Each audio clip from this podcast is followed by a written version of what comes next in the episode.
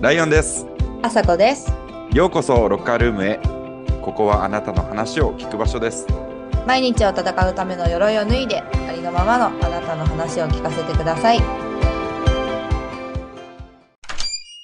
はい。ということで、えー今週もロッカールームにようこそ。えー今日なんですけれども、えー引き続き朝子がちょっと不在なので、初めてですね、ライオン一人語りということで、めちゃめちゃ苦手なんですけど、ちょっと頑張ってやっていきたいと思います。ということで、今回は、えっ、と、147回目かな？になります。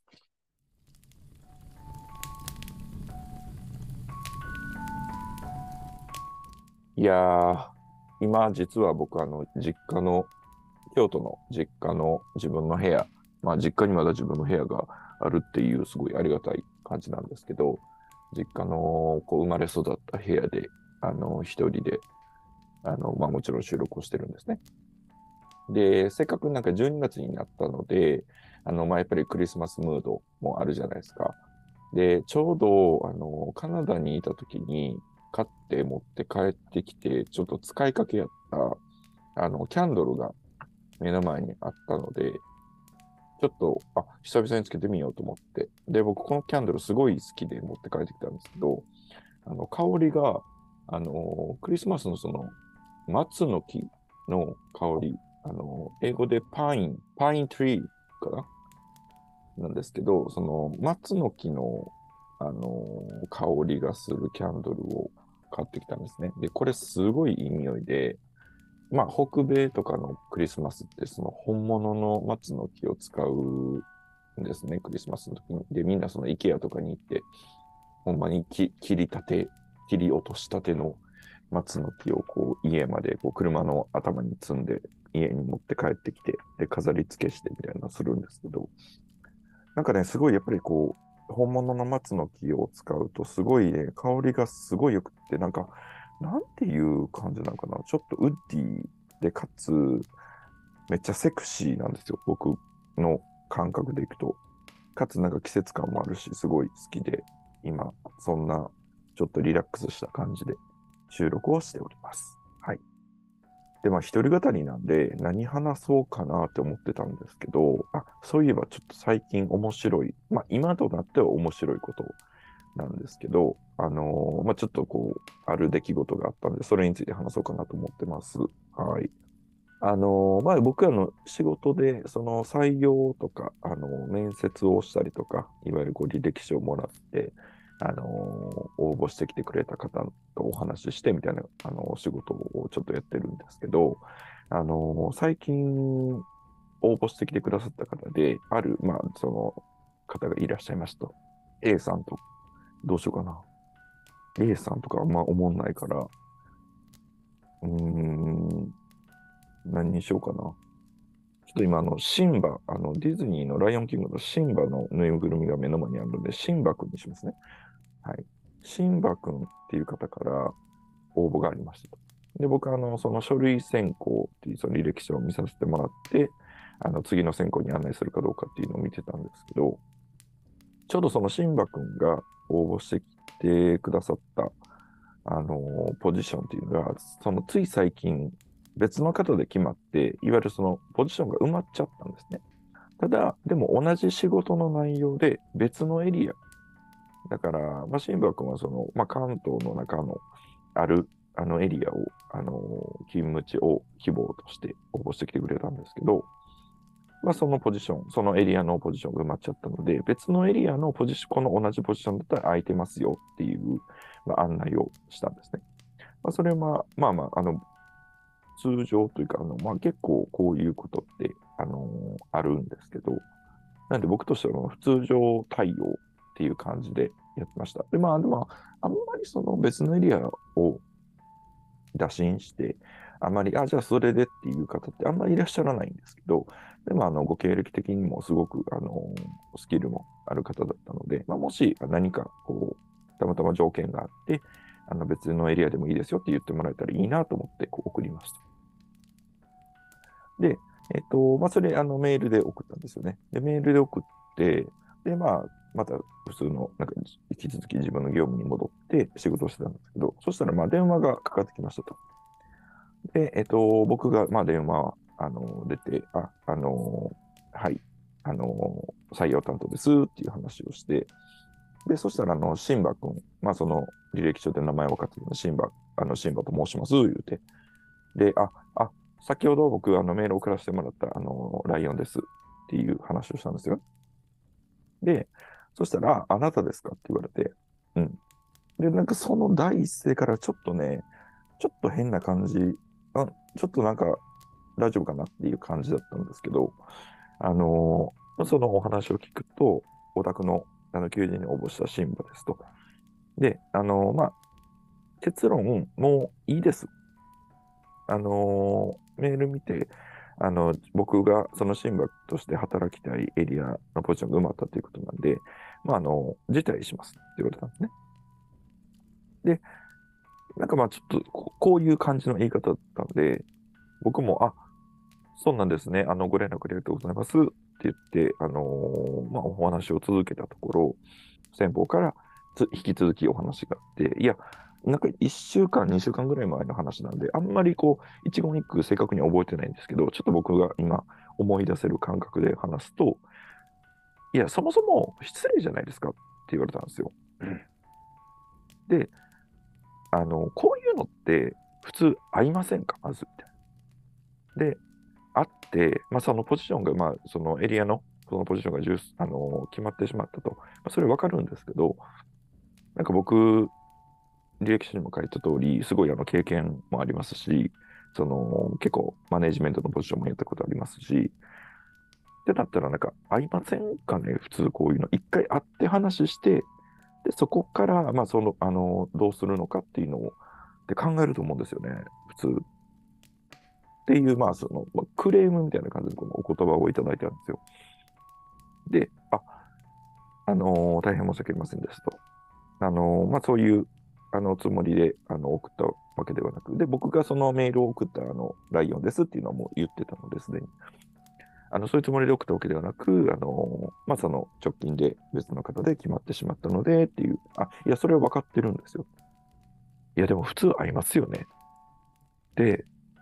さらに言われたのが、僕、あの、お宅のその取締役役員とつながりがあって、えっ、と、その人から、あの、ちょっと助けてくれないかな、みたいなこと言われたんですよ。言われて。あ、で、僕、そんな、そんな状況全然知らない。もちろん、その、履歴書とかにも書いてなかったんで、全然わからなくって、え、やばってなって、あ、そうだったんですね。あの、大変申し訳ありませんでした。みたいな感じでこう謝ったんですね。で、なんかまあ、シンバ君が言うには、あのいや、私もね、いろんなポジション経験してきましたし、いろんな経験もしてきたけど、またちょっとそのゼロから始めてもいいかなって思ったんですよ。で、その、お宅のその求人って、もともとそのエントリーレベルというか、まあまあ、その社、社員から始める、そのマネージャーポジションじゃなくて、社員から始めるポジションだったけど、まあ、その取締役の方の言葉もあるし、なんか自分的にも、その、またゼロから始めても、まあ、ゼロではないんですけど、ゼロから始めてもいいかなって思って応募したんですよね。言われて。で、めっちゃ焦って僕、で、やばい、なんかもう、その電話の最中もやばいってなって、うわ、そんなこと全然知らんかったし、いや、役員誰やろうみたいな。誰と繋がってる人なんやろうで、あのー、うわ、やってもうたってなったんですよ。で、もう本当にすいませんでしたと。あの、全然ちょっと、社内でそういう共有とかも私のところに、すいません、あの、ちょっと共有不足で届いてなくって、なので、えっと、ちょっと私から、その、おつながりのある、その役員に私からも報告、あの、まあ、こういうことがあったということは報告をさせてもらいたいなと思うので、その、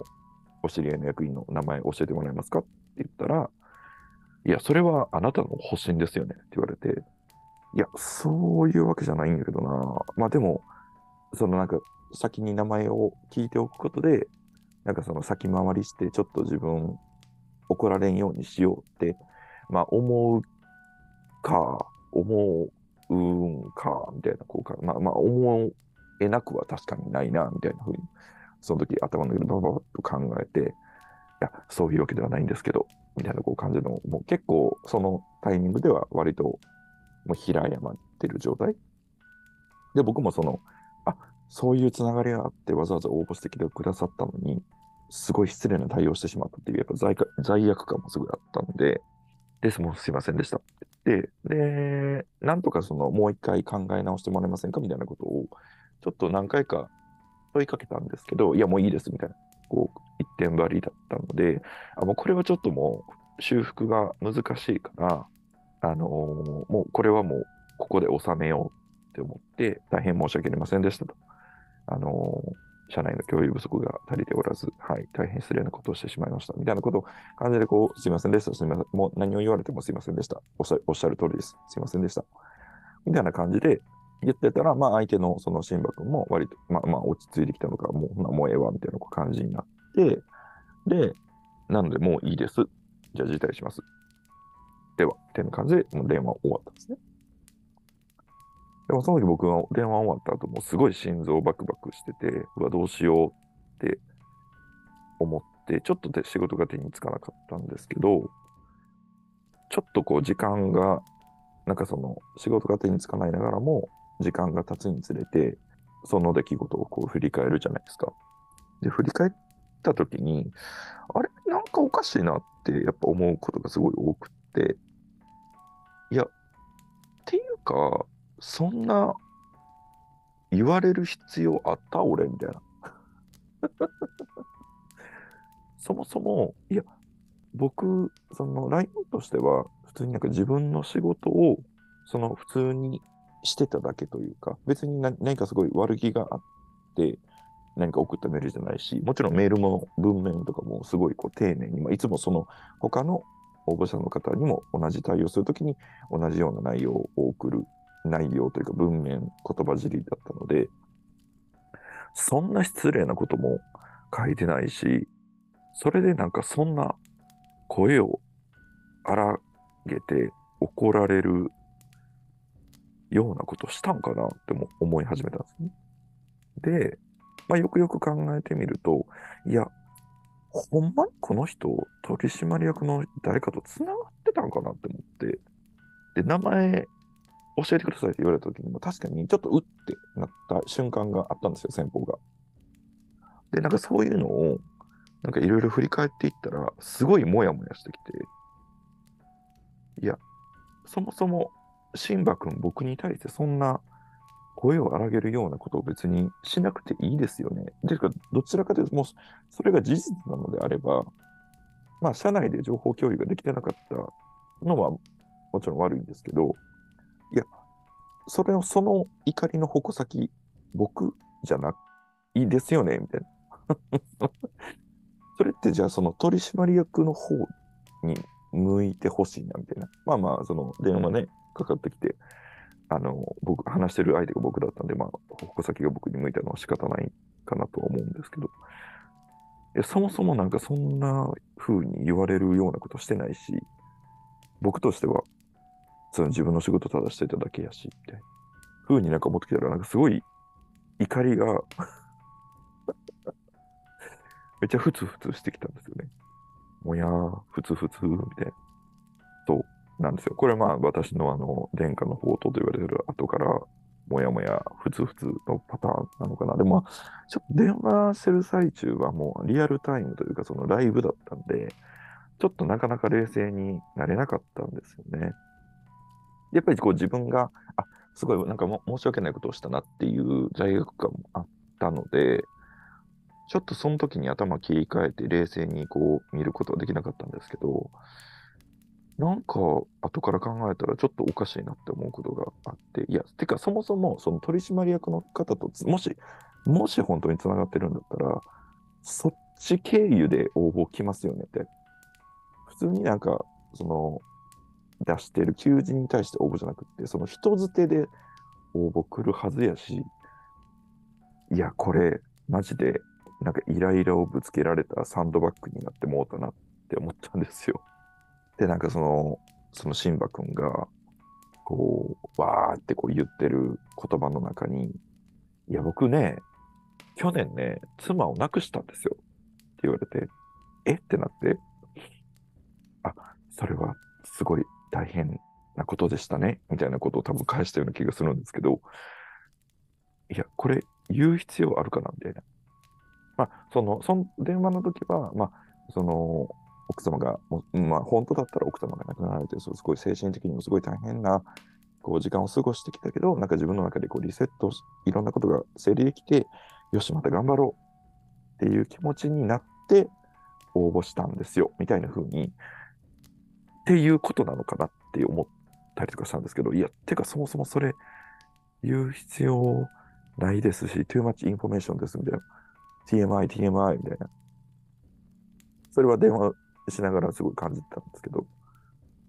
あのーっていうこととも言われて、いや、ああ、もしかしたらこれ、すごいいろんなことを、の、なんか日々のイライラをぶつけられたケースだったのかな、みたいな風に思って、シューンってなりました。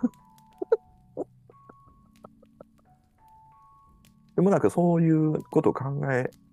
れたら、なんかやっぱりもやもや残って、もやもやしたのが残ってたんで、なんかその、チームの、なんかそのメンバー上司に言ったりとか、なんかもちろんビーバー君に仕事終わった後にビーバー君に言なんか言ったりとか、いや、そうやんなみたいな。でも、まあ、そのことを相談した人みんな、いや、それはあれだ、もう災難だったね、みたいな感じだったんで、あ、よかった。なんか、ま、まあ、なんか味方がいてよかったってすごい思ったんですけど、そう、なんかそんなことがあって、あ、こういう人、まあ、こういうこともあるんだなって、なんかすごい、今は思えてるんですけどね。はい。そう。なので、そんな言われなあかんっていうのと、いや、僕、自分の仕事してただけやしっていう、やっぱ気持ちが生まれてきて、もやもやして、で、そのもやもやしたのを、ロッカールームで浄化、お焚き上げですね。お焚き上げしたかったというお話です。浄化というか、まあ、今ではまあ、こんなね、あのーお話しする、お話しできるようなネタをくれてありがとうございましたぐらいも思ってます、言うて。はい、そんな日々を過ごしております。はい、なんかね、もやもやする話だ、もやもやしてた話だったんですけど、なんかロッカールームってその日々のなんかこういうちっちゃい、まあちっちゃいことに聞こえるかもしれないんですけど、僕の中では結構大きな、なんかこう、結構ショックというか、シュンってこうなることだったんで、なんかそういうことが話せる場所でありたいなっていうふうに、いつも言ってるうんですね。で、だったらじゃあ自分のそういう話もなんかしたいなって思って、今日させてもらいました。はい。聞いてくださった皆さんありがとうございました。